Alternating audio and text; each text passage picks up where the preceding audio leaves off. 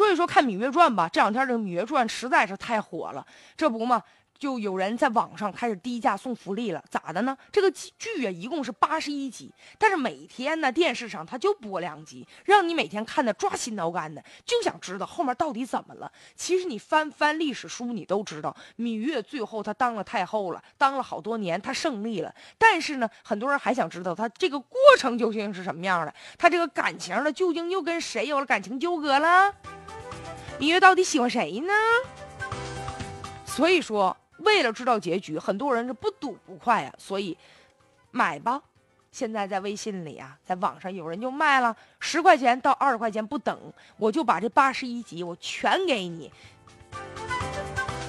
目前呢，制片方已经很愤怒了，已经开始报警了。电视剧还没播完呢，网上就出现了盗版的全集了，这严重影响了很多观众追剧的热情。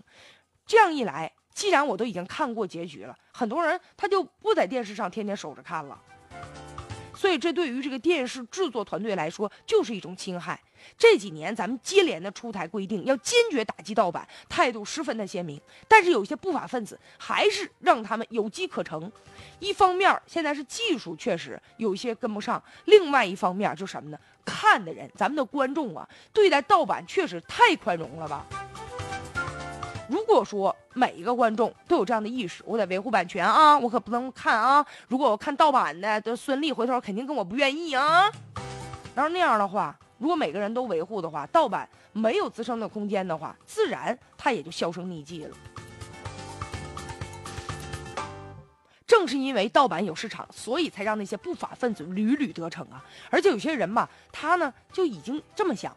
电视剧呢，我也别拍那些特别好的了，我就拍那种肤浅的肥皂剧，我就瞎编呗，各种神剧，各种神一样的剧情，反正最后我拍的再好，盗版的我也挣不着钱儿，所以也导致有一些创作者他根本不肯用心去创作，最终伤害的是谁呀？还是伤害了咱广大的观众了？